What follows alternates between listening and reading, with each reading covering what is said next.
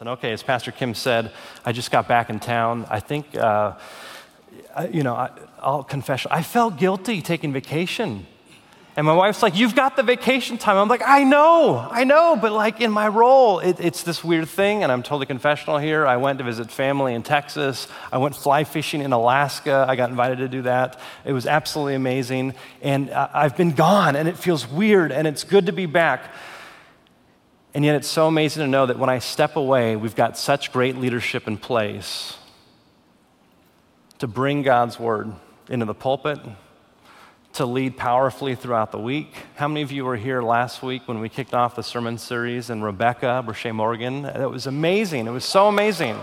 So, she kicked off a series, a leadership series that we're in right now uh, on Deborah. The week before that, how many of you were here on campus when we finally got through into the promised land. We finished our Exodus. How many of you were here when Greg Bennett preached? Wasn't it amazing to get through that 24 week series and we arrived in the promised land? If any of you missed any of those sermons, know that you can go anywhere online where you can listen to or watch podcasts and search for Bel Church. You can go to our website, catch those after the fact, or like many of you who are doing right now, you're watching the service live whether you're traveling, whether you're homesick or you're recovering, I want to welcome you here today.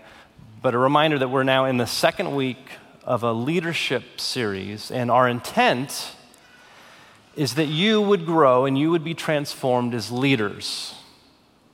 Now, some of you come into this moment and you're like, okay, I'm excited, I'm a leader in the workplace. I'm a leader on my board. Uh, maybe some of you, you come into this moment and, and you know that people have said to you, You are a leader ever since you were a kid. And so you're excited, you're leaning into this, but perhaps some of you are coming to this moment thinking, Ah, this isn't for me. I'm not a leader.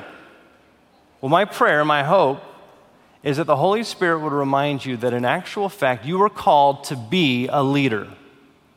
Every single one of you. The Proverbs say, first and foremost, we are called to lead ourselves. And we live in a world where most people don't even know how to lead themselves. We don't know how to lead our emotions, and so our emotions lead us. We don't know how to lead our thoughts, and our anxious thoughts, our fearful thoughts lead us. Uh, we, we don't know how to lead our tongue, and so what comes out is curses rather than blessings. And Scripture, first and foremost, says that God has given you a body and a mind and a heart. You have been created in the image of God, and God has given you agency to first lead yourself, to lead yourself in how you respond to situations that you have no control over. But even beyond that, many of you, you have an opportunity to lead your family. Whether that's your parents, or your siblings, or your spouse, or your kids, or your nieces, or nephews, or cousins, or grandkids, you've got an opportunity to lead your family. You've got an opportunity to lead your friends, your coworkers. Even if it's the smallest moment in the grocery store in an interaction with the person at the checkout counter, you have an opportunity to lead in that moment. You see, you can either be, I know it's cheesy, it's been said before, you can either be a thermometer or a thermostat.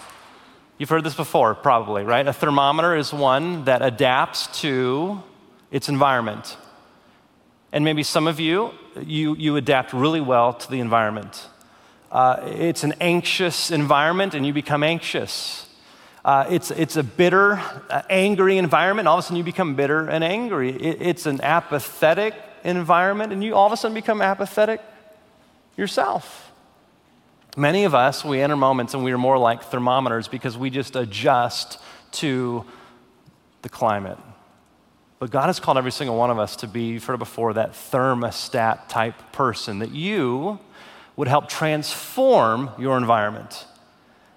As Jesus often says, When you see this, here's what I want you to do. I love St. Francis, his prayer. Uh, where there is hatred, let me sow love. Where there is injury, pardon. Where there is doubt, faith. Let me be an instrument, God, of your peace. And so God has called every single one of us, even if you don't feel like it, to lead. And so the intent of this four week sermon series is to understand not only that God has called you for such a time as this to lead for God's glory, but as we look at each of these four characters, that you would learn from them the power that you can have in your own life to transform those around you. We're going to look at the life of Paul right now. And what we're not going to do is we're not going to do a biography of his entire life. If you're looking for a great resource on you know, the biography, the whole life of Paul, great book came out recently by N.T. Wright. It's called Paul, a biography. Just straight down the middle. It's fantastic. We're also going to launch into a sermon series in the fall on the book of Acts. So, in the same way we took 24 weeks to go through the journey of the Exodus story, we might take at least 24 weeks, perhaps more, to follow the journey of the Holy Spirit through the early church starting this fall. So, we're going to get a little bit deeper into the life of Paul and also the theology of Paul. But today, I'm trying to condense the life of a person into just three pillars. Again, so that you would begin to see how this is this is for you. This isn't just study of a great man that we can just kind of idolize. This is an opportunity to see how he lived and loved. And then actually, what he says is you can experience the same sort of life as well. We're going to start with just one verse. It's one of his letters to the church in Galatia. It's called Galatians in Scripture. If you could open up your Bibles, whether that's a phone, whether that's a physical copy, if you don't have one, there's a red book in front of you in the pews. It's our gift to you. If you don't own one, we'd love for you to take it home with you. It's on page 946 in your Pew Bible. If you're online, I'm reading from the New Revised Standard Version. And what I'd love for us to do is, I love for us, now that we've sat down, to stand up. And I would love for all of us to read together. And if you're online, if you're on a plane, maybe you want to stand up. Or you're at home. Some of you are standing right now on the sideline of your kid's sporting event. I get texts from people that are like, I'm at my kid's football game. I'm watching online. You're, you're already standing, you're good. But let's just, this is one verse, and this is just our launching point into just three pillars of Paul's leadership that are available for us today. Let me get out of Sirach and get into Galatians 2:20. And let's begin in verse 20. And it is no longer I who live, but it is Christ who lives in me. And the life I now live in the flesh, I live by faith in the Son of God, who loved me and gave himself for me. This, my friends, is the reading of God's word. Uh, amen. As you grab a seat, we look at Paul's life, and everything can be summed up in that one truth. He says, I'm a leader, not because I'm a great leader, it's because I'm a great follower. The greatness of Paul's leadership was because he was a great follower, first and foremost. He says, Follow me as I follow Jesus. This is not a what would Jesus do kind of sermon. Paul did not say, I'm going to live and love like Jesus. He says, No, it's Christ that lives in and through me. In fact, he wrote to the church in Rome, book of Romans. He says this He says, For those who are led by the Spirit of God are children of God. He says, Everything in my leadership I owe to Jesus Christ. He doesn't list a bunch of principles to apply to your life. He says, There is a living one who's a person, and his name is Jesus. And it's he that lives in me. It's he that transforms me. When we get into the fall we go through the book of Acts, when you read Paul, a biography, you're going to see that it's Jesus who absolutely transforms him from being a person who approves of the killing of Christians to one day writing 13 letters that included in Scripture, perhaps being the most powerful leader of the early church. If Jesus ushered into a new way of life and a new creation in the kingdom of God, it was Paul who turned it into a movement. But he would say, it's no, it's Christ in and through me, the hope of glory. So the three things that I want us to kind of unpack, uncover, some of you, you take notes on paper, some of you on your phone, some of you just have this amazing memory. The three things that I want to explore with us today are first and foremost this it's trust that leads to courage, second, awe that leads to humility, and then finally, love that leads to endurance. So, these three points that are actually six uncovered, you know, I've crammed it into three. The first is this trust that leads to courage, awe that leads to humility, and love that leads to endurance. When I look at the Apostle Paul, I am overwhelmed with his courage, his humility, and his endurance.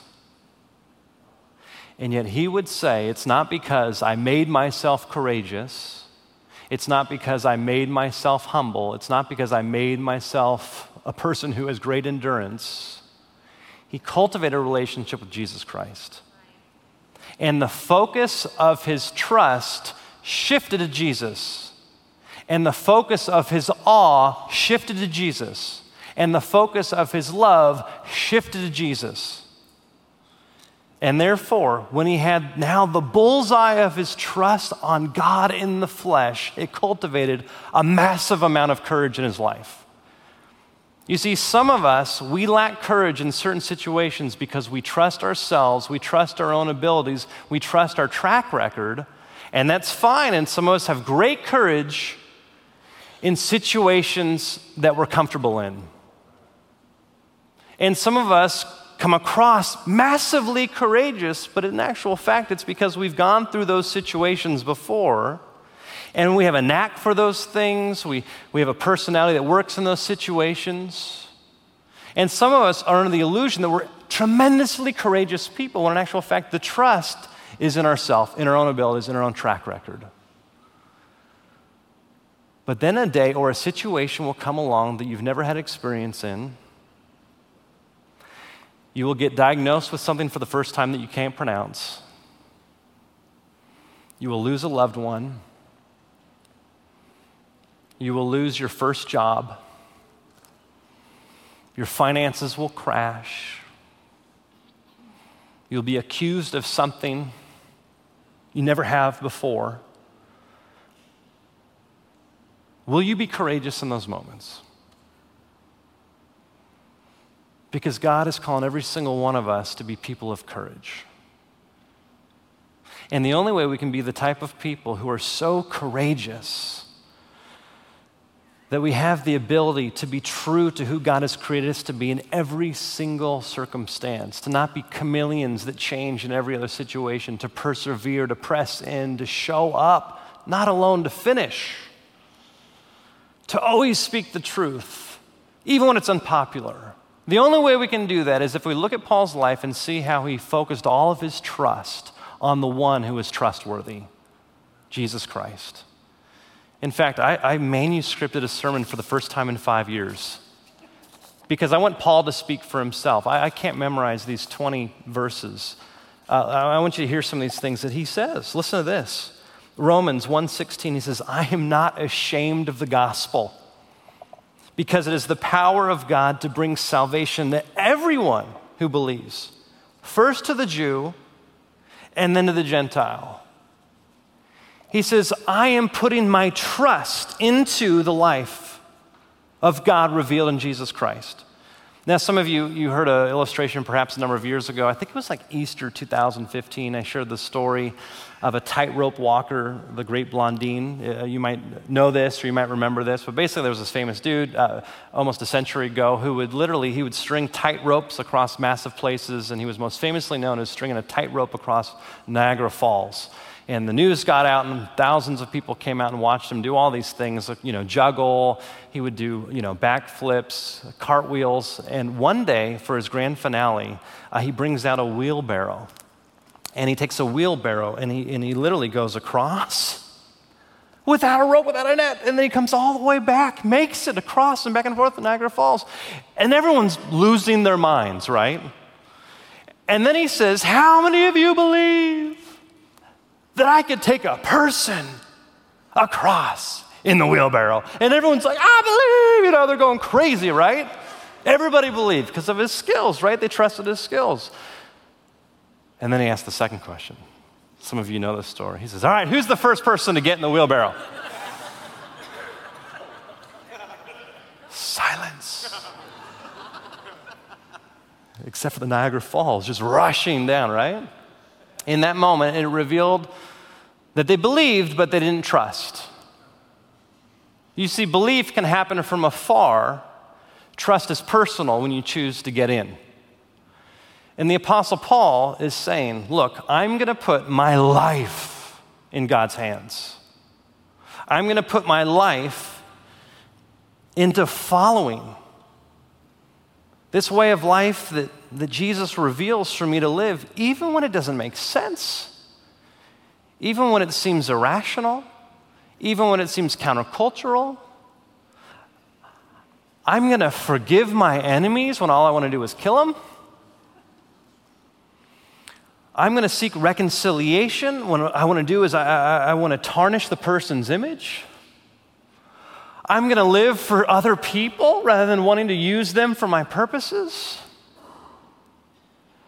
And as Paul cultivated this relationship with Jesus Christ, and he began to experience how trustworthy God was, that God alone can bear the weight of our soul that God alone can give us perfect peace, perfect joy, perfect significance. In a sense, Paul puts everything into that basket and he says, This former life, though it was good, though I lived moral, look, I have this amazing track record. I consider it rubbish, filthy rags compared to knowing Jesus Christ. And out of the overflow of that trusting relationship, the Holy Spirit cultivated massive amounts of courage in his life. And he was able to go and preach and lead and love in ways that I can't even fathom. I had an experience earlier this summer. Uh, I was in a setting, and uh, there was this uh, kind of conversation that unfolded. And all of a sudden, I, I, I, had this, this thing welling up inside me that I, that I wanted to speak up and speak out against. And what I was observing earlier this summer was that, that there, there, was, the best way to describe it is it, it was racism. And it was the worst kind of racism. It was racism that didn't think it was racism. And I, and I wanted to speak out against it. And what did I say? Nothing.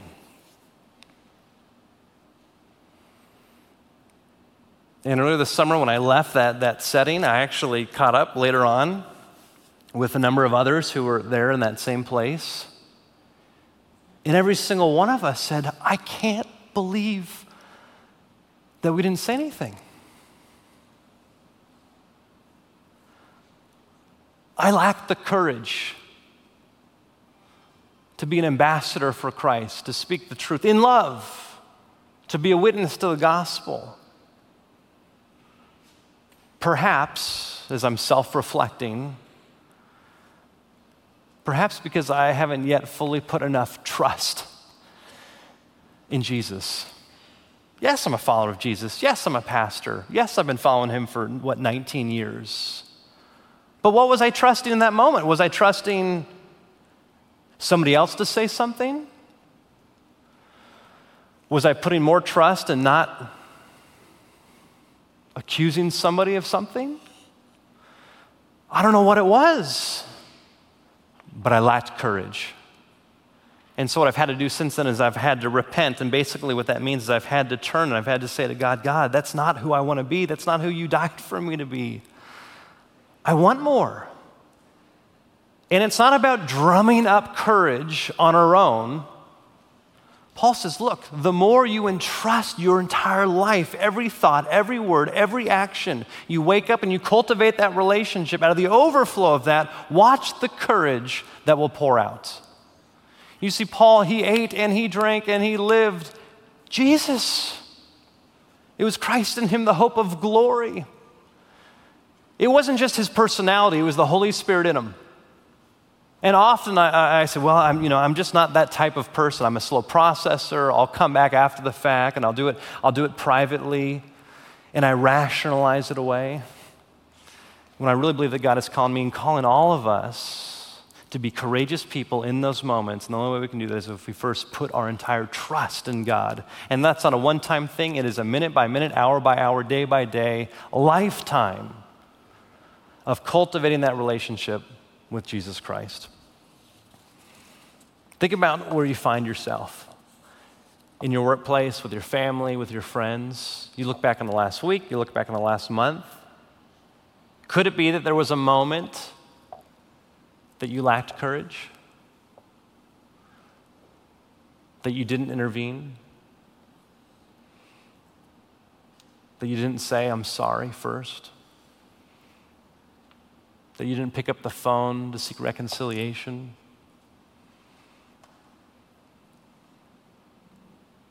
The world in which you inhabit needs your courage. But more than that, it needs Christ's courage in and through you. Trust that.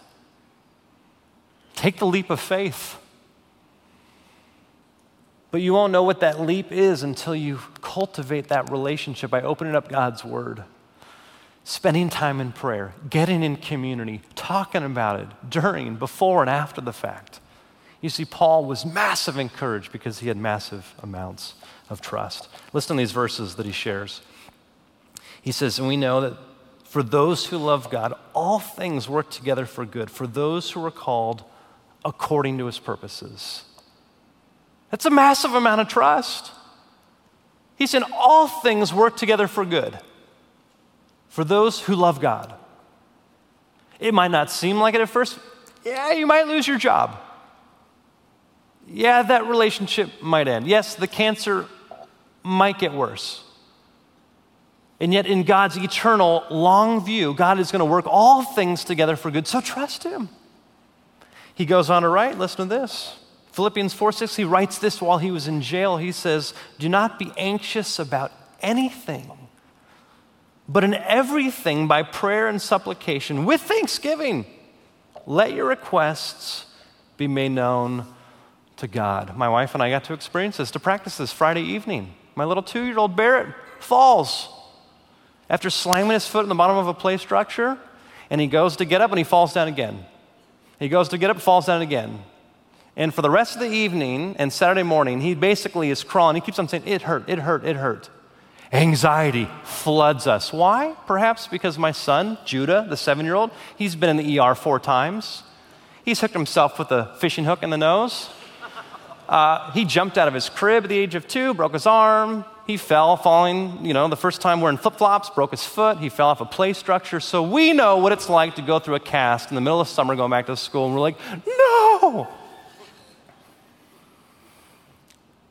And yet we saw in our couples group the power of prayer that can heal.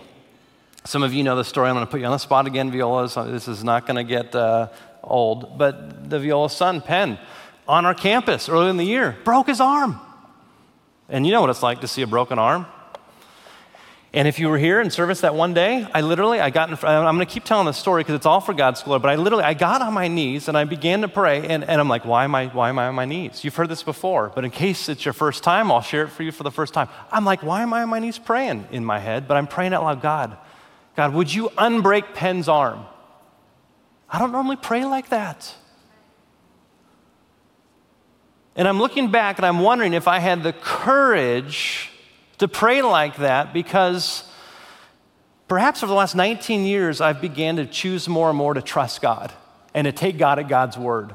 And so maybe in that moment I was courageous because it flowed out of the trust and it left us in awe because we heard stories that in urgent care, all of a sudden Penn is fine, putting weight on it. They do the x ray and they're like, nothing's fine, nothing, uh, everything's fine, nothing's broken.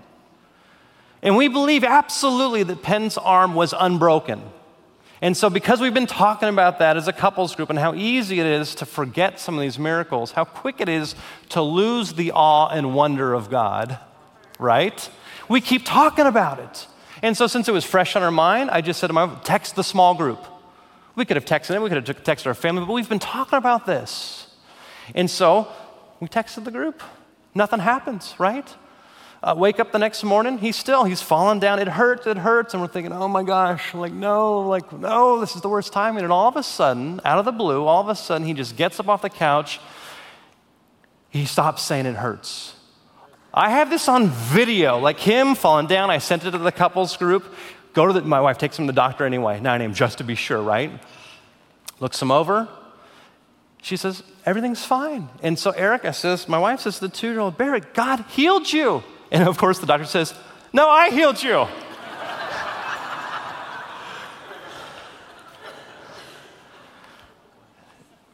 My wife and I were overwhelmed. And I know so many people in a crowd this size would be like, no, no, no, no, you know, kids, it was, by, you know, something. I'm choosing to be in awe. Because I absolutely believe that God healed him. Now, now here's what's amazing. The Apostle Paul says that God isn't like a, a, a rabbit's foot. God is not like this uh, thing that if you get the hocus pocus, you know, left, right, left, right, up, down, A, B, A, B, you know, that it's going to unlock 80s video games, you know what I'm talking about, right? that it's going to unlock this thing. Listen to this amount of courage. His friends are saying, Paul, don't go to Jerusalem. You're going to get killed. He trusts God so much, he feels led by the Holy Spirit to go to Jerusalem to preach the good news of the gospel. They're saying, Don't go. They're going to kill you. And he says this What are you doing, friends? Weeping and breaking my heart. For I am ready not only to be imprisoned, but even to die in Jerusalem for the name of the Lord. Talk about trust. It's not about the circumstances, it's not about the healing. Because Paul says one day we're all going to be healed. Sometimes we get glimpses this side of eternity and we get to see the healing now. But ultimately, in God's presence, we're all going to be healed. We're all going to be transformed. We're all going to be glorified for those who put their faith and trust in Jesus Christ. And so, this trust in Paul's life led to massive courage, and he experienced God in a profound way, and it led to awe. And that's the second point. And it was awe that led to humility. So, there's this amazing moment in the book of Romans where, after writing perhaps the thickest, massive, you know, principles of theology, and he just stretches the lengths of the human language to describe the, the, the, majesty of God and God's grace and justification and salvation, all these things. At the end of Romans 11, it's as if he, he puts down the pen or asks the scribe to put down the pen, and it's as if he just breaks out in worship.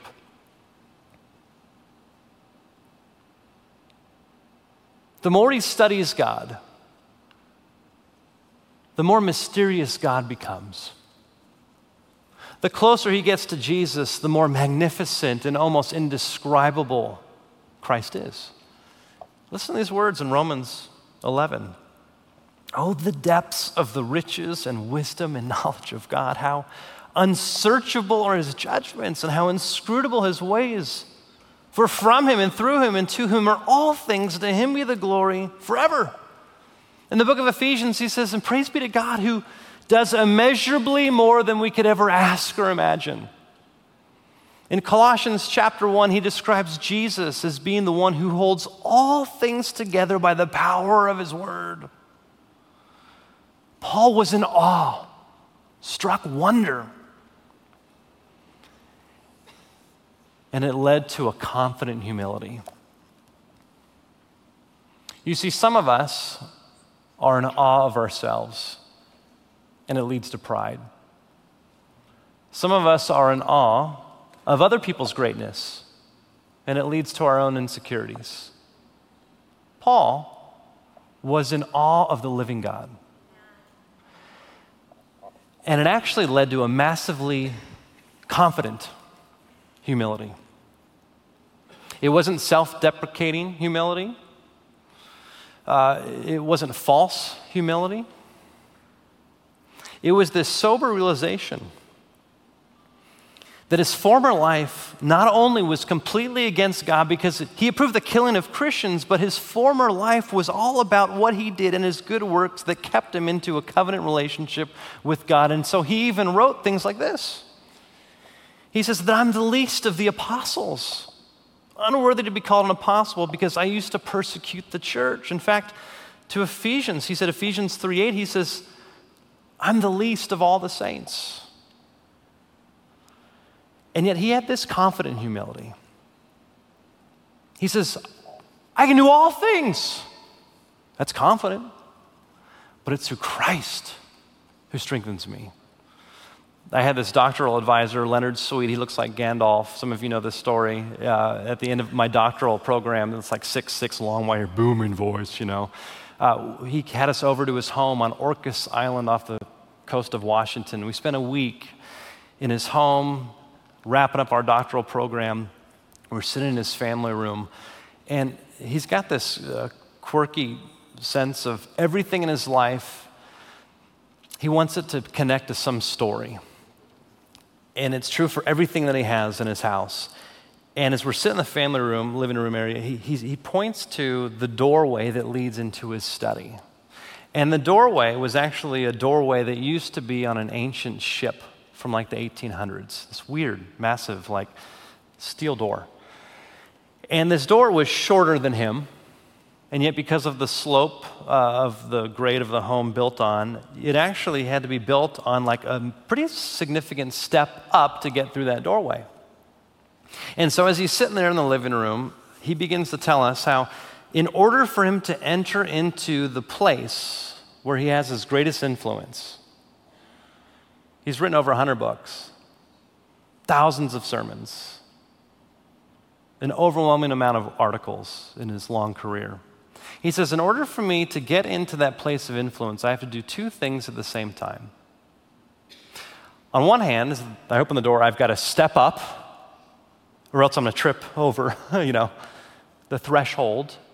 And at the same time that I step up, I've got to bow down, or else I'm going to hit my head on the top. On one hand, I've got to step up, I've got to bring my strengths, my skills, my experience, what I've learned. And if I don't bring the fullness of who I am to that moment, that's not giving God glory. But at the same time that I step up, I've got to do so in a humble way because I realize that all the gifts, all the experience, all the skills, all the opportunities that I've ever had in my life are a gift from God. I can do all things for Christ, but it's through He that strengthens me. When you think about this week coming up, you've got to step up in humility. You've got to step into this life that God has called you into as a parent, as a roommate, as a cameraman, as a CEO. In every sphere that you find yourself in, there's this opportunity to step up and to be awe, in awe of the fact that the same spirit that rose Jesus from the grave, Paul tells us, now dwells in you. You have the fullness of the kingdom of God dwelling in you. Ephesians 2:10 says that you are God's masterpiece. So step up in humility. It's to Christ and his glory that these things have been given to you. How different would it be to step into every scenario of your life with confident humility? That you'd be the first to say, you know what? You're right, I'm wrong. How refreshing would that be?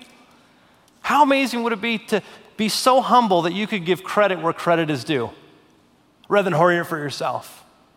That's not going to happen by just making yourself humble. Be in awe of not of yourself or of others, but the living God who comes to you and says, I want to dwell in you. So the Apostle Paul pursued a trust in God that led to massive amounts of courage. He focused his awe and wonder on God. He alone was worthy of our worship. And a result of that, he had this confident humility. And then finally, he focused his love in such a way that it produced massive amounts of endurance in his life. You see, endurance is something that seems to, year after year, become less of a, a thing. Right now, the average youth pastor makes it 18 months. 18 months. I've seen different statistics, but the average length of a senior pastor is three years. But it's not just true in the church. There are actually all these studies that are coming out. The average length of marriages is shrinking. The average length of a CEO being a CEO is shrinking. The average length of firefighters and teachers and hospital workers, on and on and on, it, it's, it's, it's shrinking. In many ways, especially in the West, we've become a culture that lacks endurance. And Paul had massive amounts of endurance. He was arrested, he was beaten, he was shipwrecked, he had lawsuits leveled against him, he had influential leaders ignore him. He was bitten by a viper on the first day of a mission trip, and he pursued, he endured, he suffered. At the end of his life, he says, I have fought the fight. Finishing the race. He had massive amounts of endurance because he didn't love success, he didn't love comfort, he didn't love his reputation. He loved a God that loved him first. And so, because of that, he was an amateur leader not a professional leader. And those are the best kind. You see, a professional leader, if in their heart they're a professional leader, they do it for the glory, they do it to avoid pain and suffering, they do it for the perks. Again, this is not about pay, it's, it's in the heart.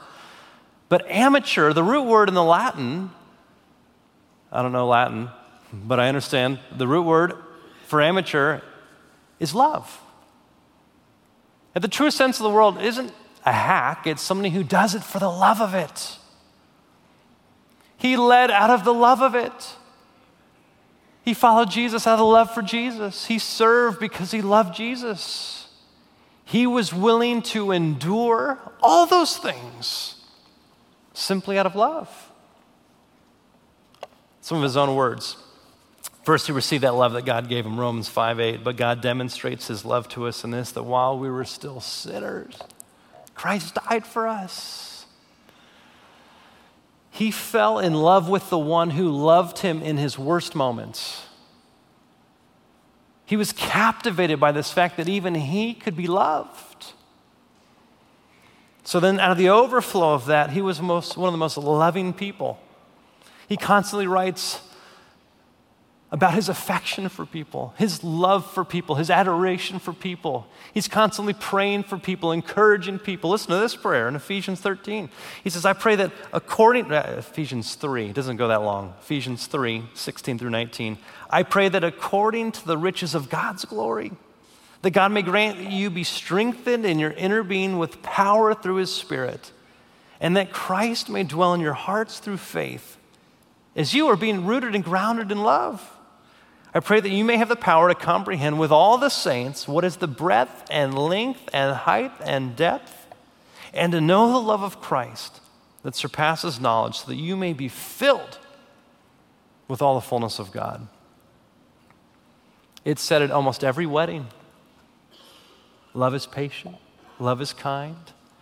We skip over perhaps the power of that. He says that if I have faith and I don't have love, I'm nothing. If I speak prophetic words without love, I'm like a, a clanging gong. Love is the foundation through which all things flow. It's between faith, hope, and love. The greatest of these is love. It was this loving relationship that he had with Jesus Christ that allowed him to endure massive things. There's a pastor uh, the Church of the Highlands, Chris Hodges, he says this that even though he was kidnapped, beaten, threatened, arrested many times, accused, interrogated, ridiculed, shipwrecked, here's the quote that Paul was focusing on what was happening in him, not to him. And so, therefore, we can be sure that when something is happening to us, God is actually doing something in us, something that will actually shape us for all of eternity. And therefore, Paul says, I've learned the secret of being content in all circumstances. That's how I can endure these things. Because Christ is transforming me. 2 Corinthians 3:18, more and more through the power of the Spirit into the image of Christ. Our lives have been transformed by Jesus. And yet Paul perhaps was most responsible again through the Spirit of turning that into a movement that went to the ends of the earth. It was Paul's words in Romans 10 9 and 10 that really opened up my eyes to who Jesus was when I was a college student. And he had massive amounts of courage, humility, endurance because he cultivated trust in God. He cultivated awe and wonder of God. And he cultivated this loving relationship. And out of the overflow of that, we are here today. So, my prayer for you is that you would choose this week, before your head hits the pillow tonight, to take one step in trusting God. Open up God's Word. Find something to trust. You can't trust Him if you don't know who He is and what He says. So, if you open up God's Word and you see the promises of Scripture, how He promises not to leave you nor forsake you, that's, that's where you learn what it is to trust in the first place. Open up God's Word and see how all of creation is spoken to existence by God. If you want to be filled with awe and wonder, just step outside.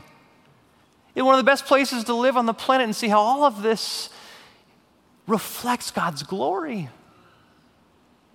Be filled with awe and wonder this week, looking in the eyes of somebody else who is made in the image of God, all the intricacies of the human body. Because God spoke it, crafted it into existence. Look at Jesus who loves you, who died for you, who endured the cross for the joy set before him, and that was you.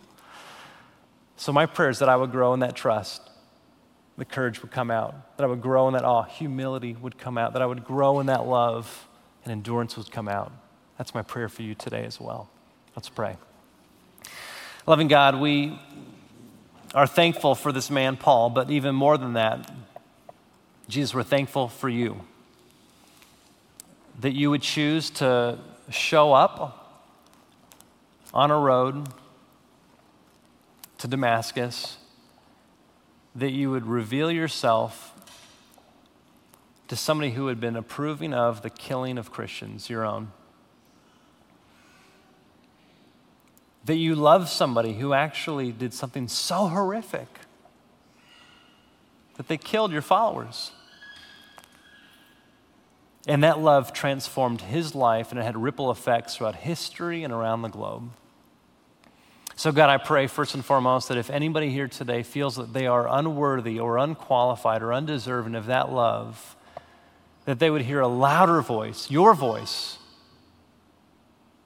saying, I am here. You are loved.